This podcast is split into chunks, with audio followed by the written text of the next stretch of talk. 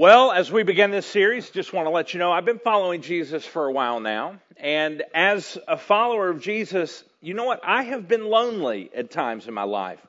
I have walked through the death of uh, my young teenage nephew who was hit by a bus some years back. Um, I recently walked through the tragic death of my sister um, just months ago. Um, I walked through my dad's cancer, eh, which led to his death. I have personally walked through life altering depression.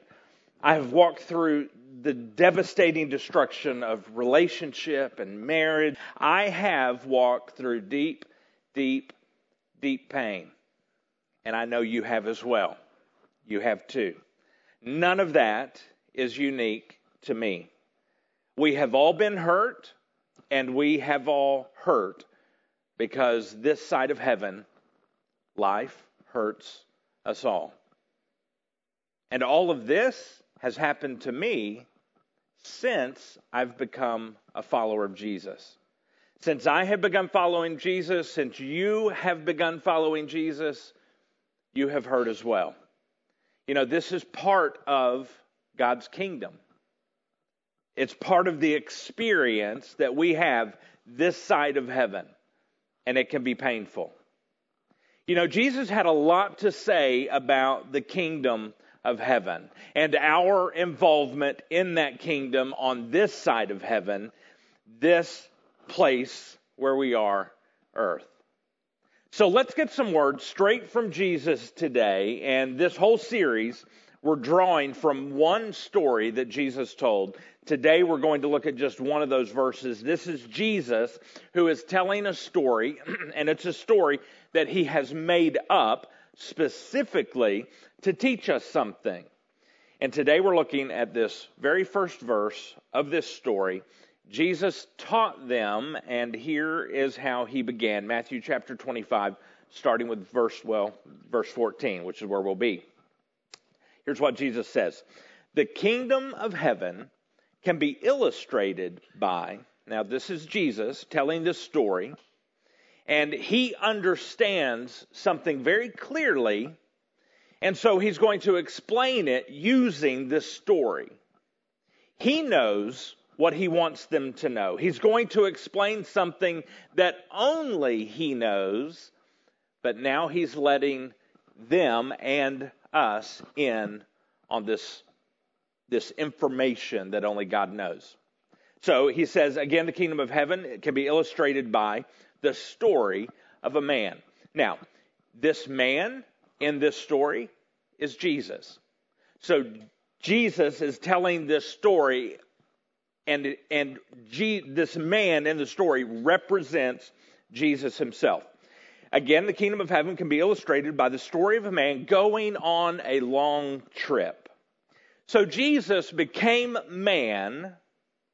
God Himself put on the flesh and bone and blood of man. He became fully God and He became fully man. He did that for us. And He did it for one purpose so that He could pay the blood sacrifice required for our sin. And then, after that sacrifice was made, when Jesus died on the cross, He returned to heaven to where God the Father is in heaven. And once in heaven, Jesus then sent God's Spirit. So we understand the Bible talks about God being three God the Father, God the Son, God the Spirit, but yet somehow they are only one. Our minds, my mind, cannot comprehend that. But that's how God describes himself to us. So then Jesus, God the Son, sent God the Spirit to earth after Jesus left. After he died, rose again, went to be with the Father in heaven, he now sends God the Spirit to replace him on the earth. But before Jesus left, he promised, I will return. He said, I'll be back. no, he probably didn't. But he did say, I'm coming back. I will return. So Jesus, in this story, is away on a long trip. He is still away back to the story. So, before uh, the man in this story left on his trip, it says he called together his servants. So we can think of these people as, in today's terminology, as his employees, as those people close to him, those people who are loyal to him. He calls them together. And then it goes on. So he calls together his servants and entrusted. So let's pause there he entrusted, which means he looked at them, these people close to him, these people who were his employees, his faithful, his loyal employees. He looked at them and he assigned, he entrusted, he assigned responsibility for them to do something. To put something, the man was putting something into their care, into their protection. The man going on the trip looks at his employees, looks at those who are faithful to him, and, and he believes in them. He trusts them, so he places something in their care. Now, it's very important to understand what this story is and is not saying. There's only one owner in this story. These employees, these trusted uh, friends, these trusted people around him, are not the owners. This man who has all of this that he is entrusting, he, this man is the owner. He's the only owner. He's giving something, handing over something to these other people. He's entrusted them with something, which means they are not the owner, they are the manager. One owner, it's the man. He gives them, hands something over to them for their protection, for their care, for their maintenance. So they are going to manage something that he hands them. They're the manager, not the owner. So, in this story, if the man is represented by God, by Jesus, then that means Jesus has something. Jesus, in this story, Jesus being God, he's the creator. That's who God is. He's the creator, he's the owner. And his followers, the followers of Jesus, in this story, they are the servants, they are the employees. And he is God is trusting them with something. Do you realize that God, no matter what your background is, no matter what your experience or inexperience or bad experience has been, God believes in you. And He's trusting you. This is pretty significant. So He asked them to manage something for him while he's gone. They are not the new owners. I'm not the owner. You're not the owner. The people that Jesus is speaking to here, they are not the owners. They are the new managers. Big difference. They are trusted. They are trustworthy. They are seen by the owner as trustworthy enough to place something in their hands that they don't own, that still belongs to him. And he asks them to manage it. And what is that? So the story goes on. He called together his servants and entrusted his money. In this story, this man hands over his money. Now, this makes a great story. this makes a really good story because everyone listening to this story, as Jesus was telling it, understood the value of money. And so do we. We do as well. And this owner is handing out his money. We understand money talks. It talks now and it talked then as well. Now, I do want you to understand this. The main point of this story is not the money. The main point is not what he hands over to his trusted employees. It's important, but it's not the main thing. You know what the important, the main thing is not what he hands over. The important thing is that it is what he is handing over is his. It's the owner's, it's the man's. This money that he is handing over has one single owner, and that's it. He's not asking them to take ownership. He's not asking them to take that money and treat it as their own. He's asking them to take his money that he's giving them and he's asking them to treat it as he would treat it. That's what a good manager does because they're not the owners in this story. He temporarily places this money in their care and he asks them to remember that it is his money, not theirs. Now, Jesus is the main character in this story. He is the man in this story. Jesus is the owner in this story. And if you are his follower this morning, if you're a follower of Jesus, then you in this story are the manager. You are not the owner. It is his. It is not mine. It is not yours. So let's pause for a moment. What exactly does Jesus own?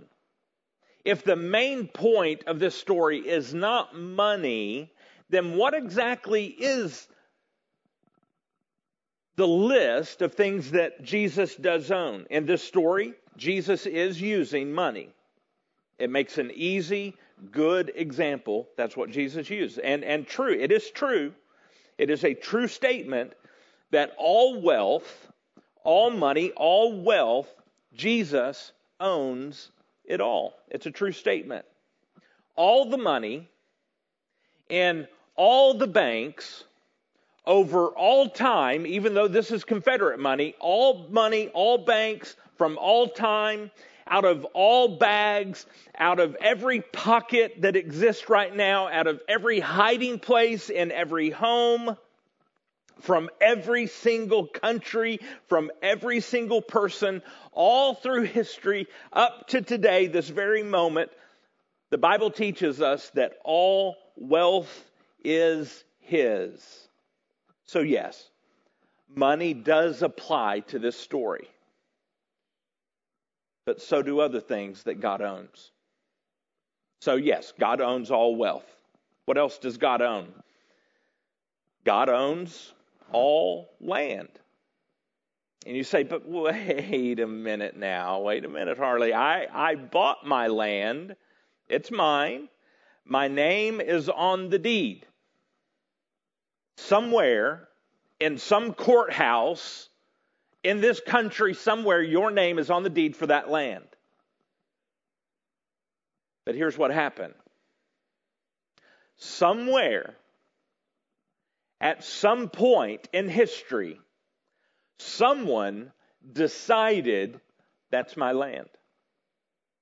And they eventually sold that land that they decided was theirs to someone else, who sold it to someone else, who sold it to someone else, and someone else, and someone else, and eventually someone sold it to you.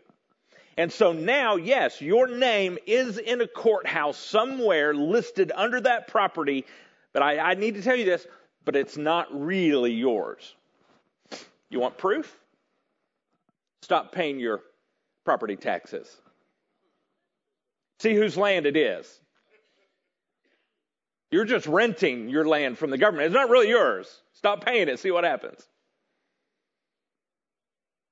But you know what? It's not theirs either.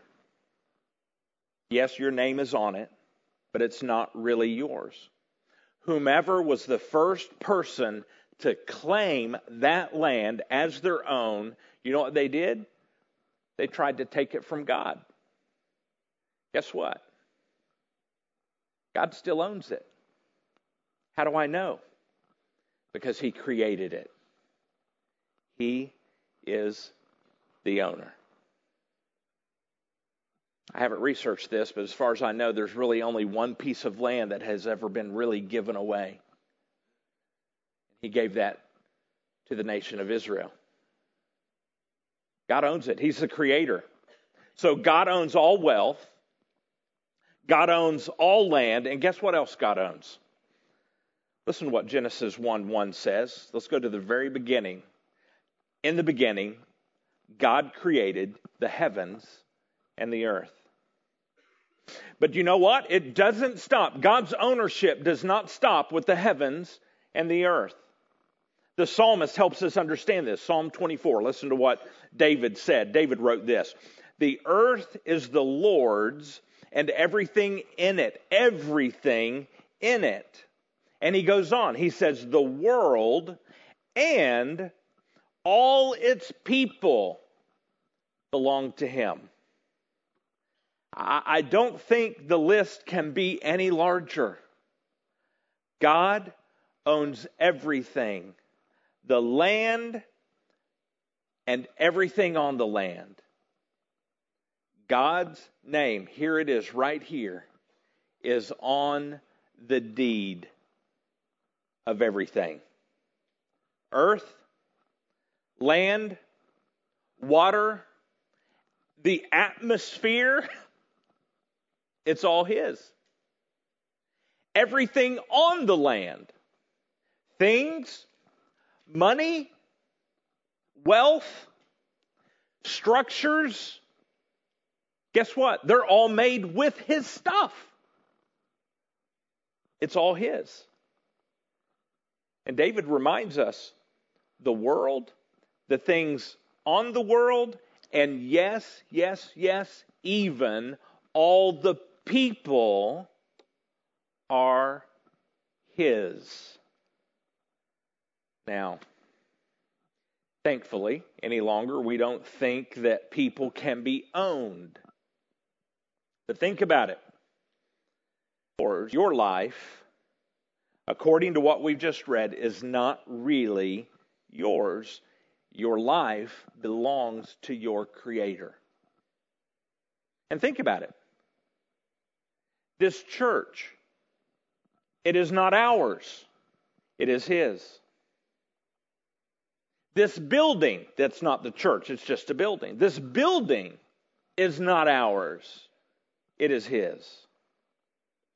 The people who make up this church, that's what the church is, it is a group of people. The people who make up this church, they are not ours.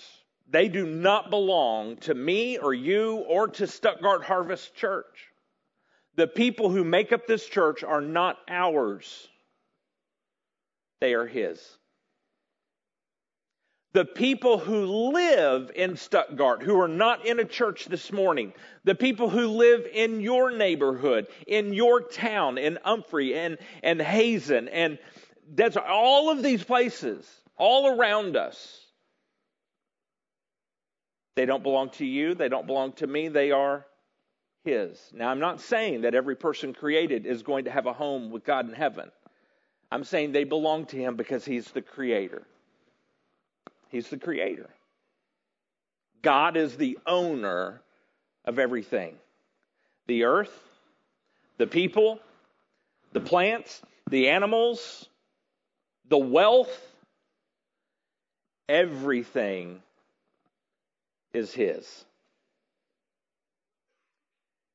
And Jesus describes with this story that he takes all of his stuff, all of his stuff, and he asked you and me and them who he was speaking to at that moment to manage that stuff for him. So here's a question. If God has asked you to manage His wealth, His stuff, His land, His people, everything, that He's given you. If He's asked you to manage it, you are a manager. And think with me for just a moment. Here's a question to you, the manager, the manager of God's things. How did you do last year? How did you do with God's things last year? If God called you into his office, had you sit down, and he pulled out all the accounts, he pulled out all the information, had it on his desk, and it was time for your performance review. Your end of year job review. What kind of grade would you get as a manager? What would God place? What would He write about you? What would He put in your employee file? I think here's the truth for most of us. Certainly not all of us, but it includes me. Most of us suffer, including me, from position disorder. We have grown up thinking that we are the owners. And the idea that we are actually managers and not owners has us confused. It surprises us. When the manager begins to act like the owner, things go wrong very quickly. Decisions are made from the wrong perspective. Now, Jesus used in this story the example of money because it's so easy, I think, for us to understand the position and how important it is. When you think it is yours, you treat it you treat it like it's yours. And I know, I know, I know, I know, I know, I know you're saying, but Harley, that's my job. And I work those hours. For that money, it's mine. I, I understand what you're saying. I've said the same thing too. In fact, I, I've told God that as well. But He reminds me no, it's all mine. It's God's. Who gave you the ability to do what you do at your job? Who has allowed this nation to become the most wealthy and the prosperous nation that is known? And, and in modern times, for sure. God has allowed this. And it doesn't matter if you are among the poorest and you make less than $2 a day, among the poorest of the world, which is most of the world. $2 a day. It doesn't matter if you're making $2 a day or if you're making $200 a day. It is God's. And the truth is, most of us suffer from positional disorder, and we feel like we have been raised and taught that it is ours, and we treat it the way we want to treat it. And that's the problem with positional disorder. We are not the owners, we are the managers, but yet we treat it as if we're the owners, and we treat it like it is ours. And so we do with it what we want. But if it is actually not yours, this is where it confuses us. If it is actually not yours, you don't do with it what you want, you manage it for the owner. And you do with it what he wants. You don't start with the question, now, what do I want to do? What do I want to save for? What do I want to do with this money? What do I want to buy?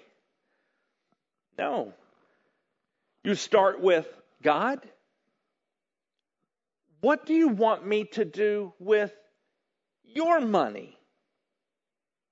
It's yours, God, so I will manage it. I will use it the way you want it used? What do you want me to do with yours? But if I think I'm the owner, I do whatever I want. But if you're the manager, you do whatever the owner wants. And when we get our position confused, we live confused. And our life gets confusing because we are not actually the owners. According to Scripture, we are God's managers. Now, there are two final parts to this verse. It says this McKinley's going to put it on the screen. He called together his servants and entrusted his money to them. He entrusted his money to them. Who are them? It's his servants. We said another word for that is employees, those who were closest to him, his faithful. And in this story, that clearly represents us. So he has entrusted something to us, his followers. We are his managers. And then he closes with this while he was gone. He called together his servants and entrusted his money to them, the managers, while he was gone. Jesus is saying there is a time period. There's a beginning I'm entrusting this to you while I'm gone, and there's an ending. There's a promise in that saying, I will be back. A time period. Upon his return, there will be a shift in responsibility. But while he's gone, you are the entrusted manager. And we are not told when he will be back. We are just told that he will be back. Now, let's land this big plane this morning. There are many applications to what we're talking about today because all of this is his the applications that are immediate and obvious, yes. Money that goes through your hands, money that goes through your bank, yes, it applies. What are you doing with his money that he is passing through your hands? It's a valid question. It is a worthy application. And I would encourage you to talk to God about that. What are you doing with his money that he is passing through your hands. Worthy application. That's not where we're going today. We could say time. What are you doing with the time that God has given you every single day? What are you doing with His time that He is allowing you to live on this earth today? What are you doing with that? It's a valid question, a worthy application. I would encourage you to talk to God about that. How are you managing His time? But that's not where we're going today. Property. What are you doing with the things, the land, the things, the all of that, what are you doing with that that He is passing through your life? It's a worthy question. You should think about that and you should talk to God. How am I managing those things that you are passing through my life, God? It is yours. I am managing it for you. How am I doing? You should have a conversation with God this year about that. It's worthy, but that's not where we're going today. Even your car the car or the truck that you're driving. It's His. I, I know. I, I, actually, for most of us, it's the bank's, but it's still His. And we could ask that question how are you managing what God has placed in your life? And you should have a conversation with God about that. But today, we're not talking about your car. And today, we're not talking about your home. We're not talking about any of those things, although they are equal and they are worthy of application from this story that God is telling. And I would encourage you to have a conversation with God about those this year. But that's not where we're going today. All of that is great. They're all important. And yes, please talk with God about those. But this morning, we want to narrow this to a very specific application for us today. The manager, that's you. The manager is to care for whatever is placed in his hands, right? Right. We are the manager. If you're a follower of Jesus, you are the manager of whatever God has placed in your hands. And this morning, I want to talk about one very specific thing. How are you managing the souls with whom you come into contact? We have a core value for that. It's called acceptance. At Stuttgart Harvest Church, that's one of the reasons why we don't dress up on Sunday mornings, honestly. Not just so we can be comfortable, but it's for those folks around us. No, if they don't work in a suit and tie, they may not own one. There's nothing wrong with wearing a suit and tie on Sunday mornings, nothing wrong with that at all. But in an effort for us to help communicate to the people around us that we accept you. We don't ask them to go buy a new wardrobe to walk into this old car dealership where this church meets. We say, just wear something. In the summer, I wear shorts. In the winter, I put on long pants. Just wear something. And it's not because we're so great and we're haughty and we can just wear whatever we want and we don't care what other people say or what they think. No. No. Here's why we do it. Because we don't want what we have on or what they do or do not have in their closet to be the reason they don't come here. We accept them just like God accepts us. We meet them right where they are and we grow with them one step at a time toward Jesus. That's our goal. We accept them, we love them. How are you managing the souls around you?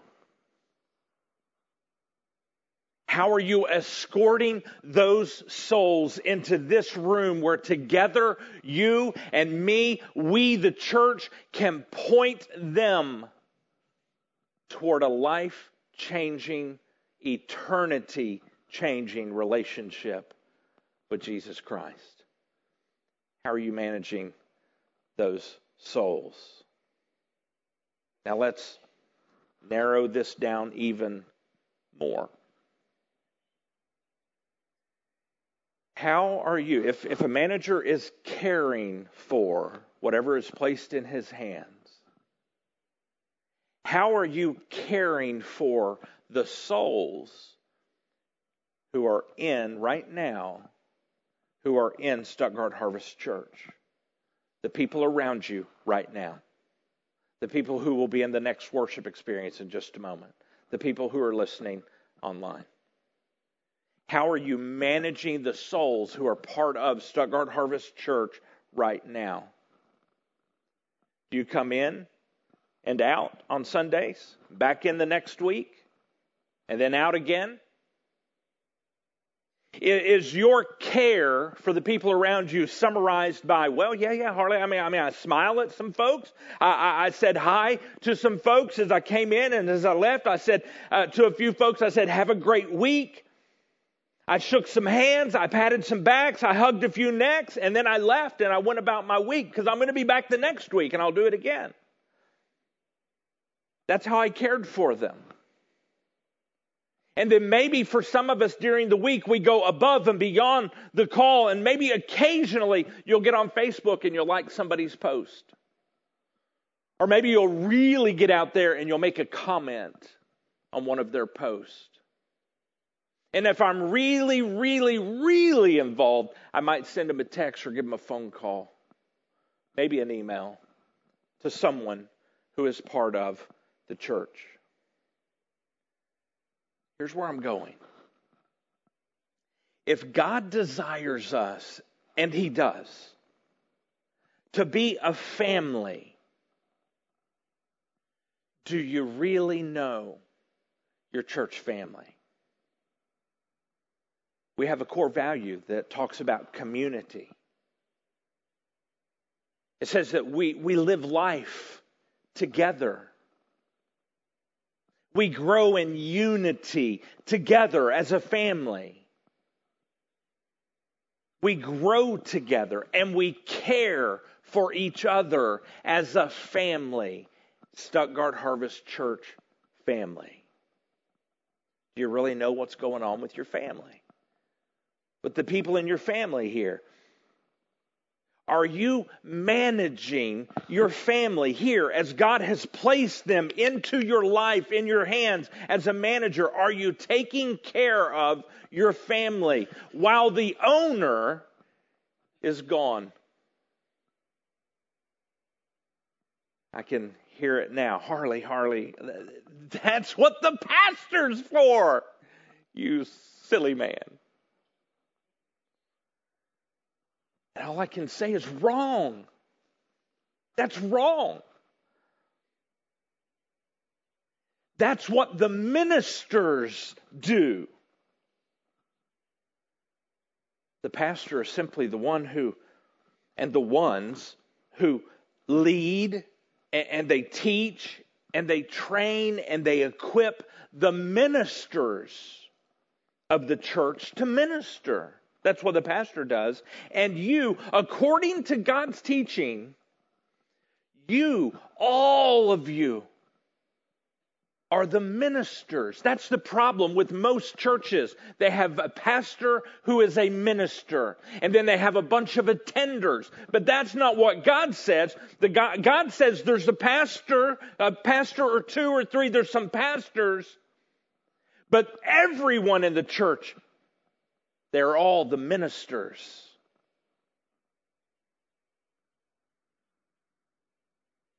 According to God's teaching,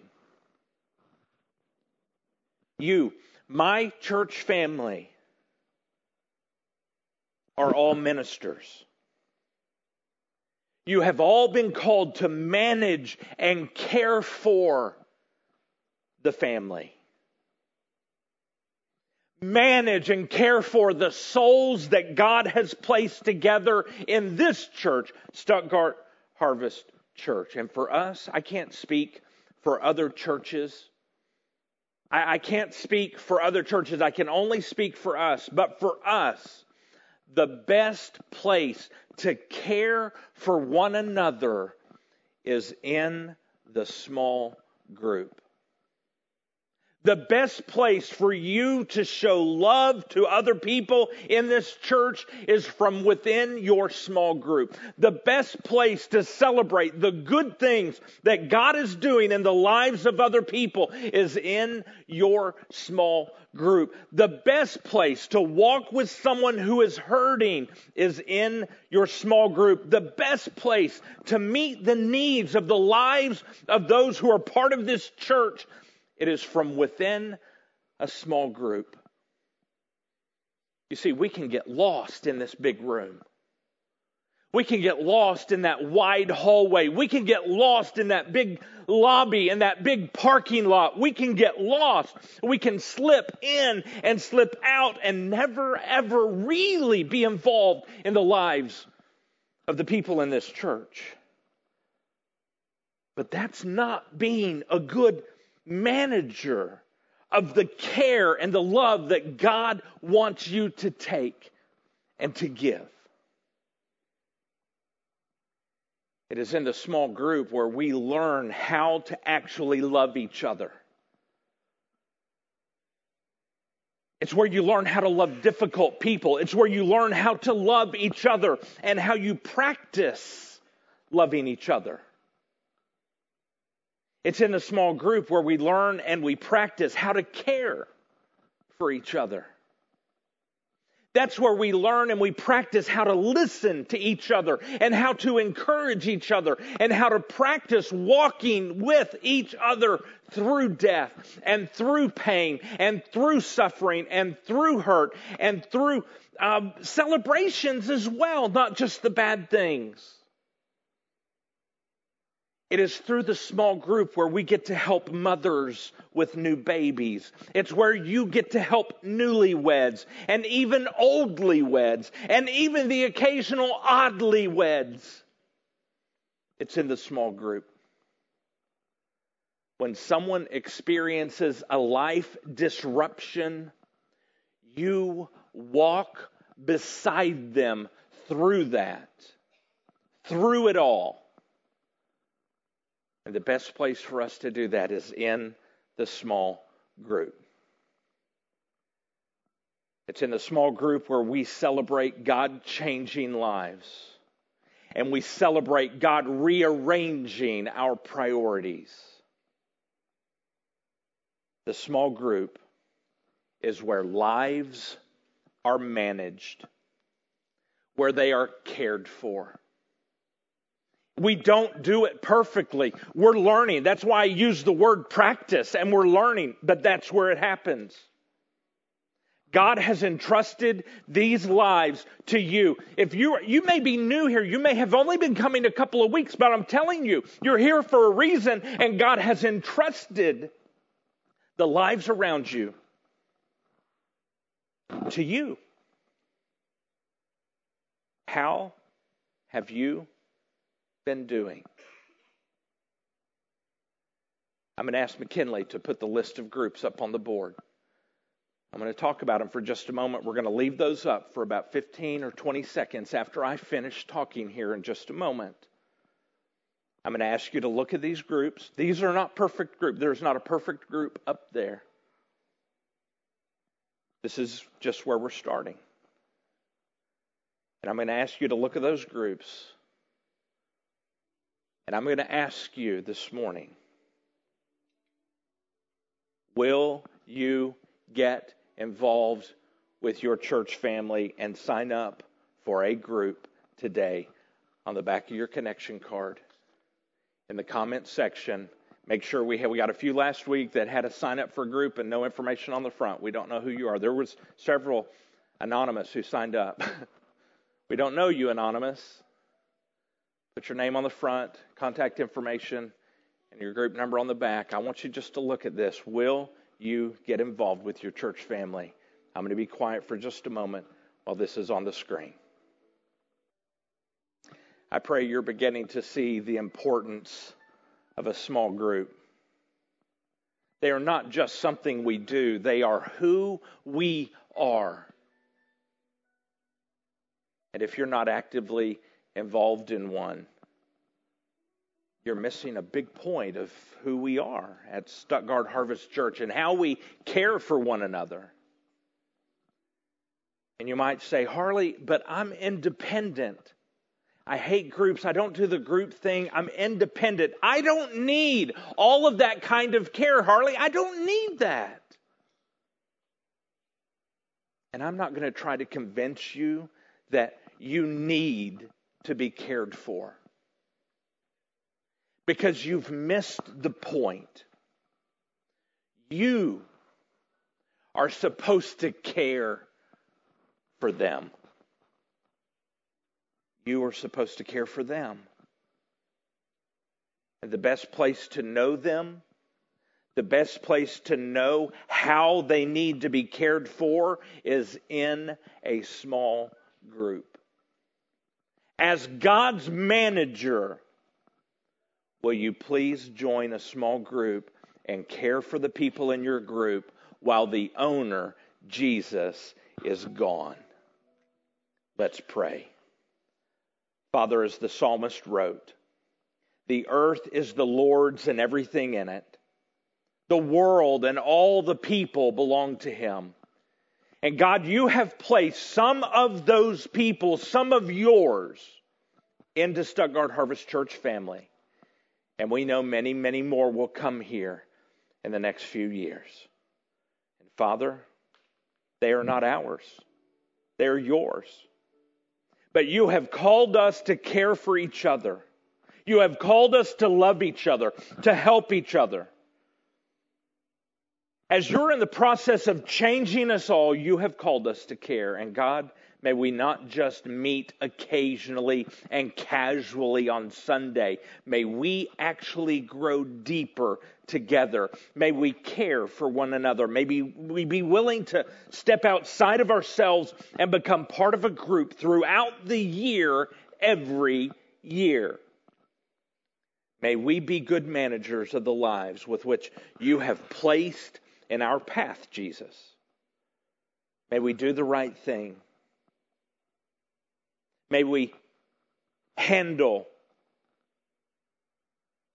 in the right way the lives that you have entrusted with us. Jesus, give us the wisdom to know what to do this morning with what we have heard. And we ask you to give us the courage to do it. Amen.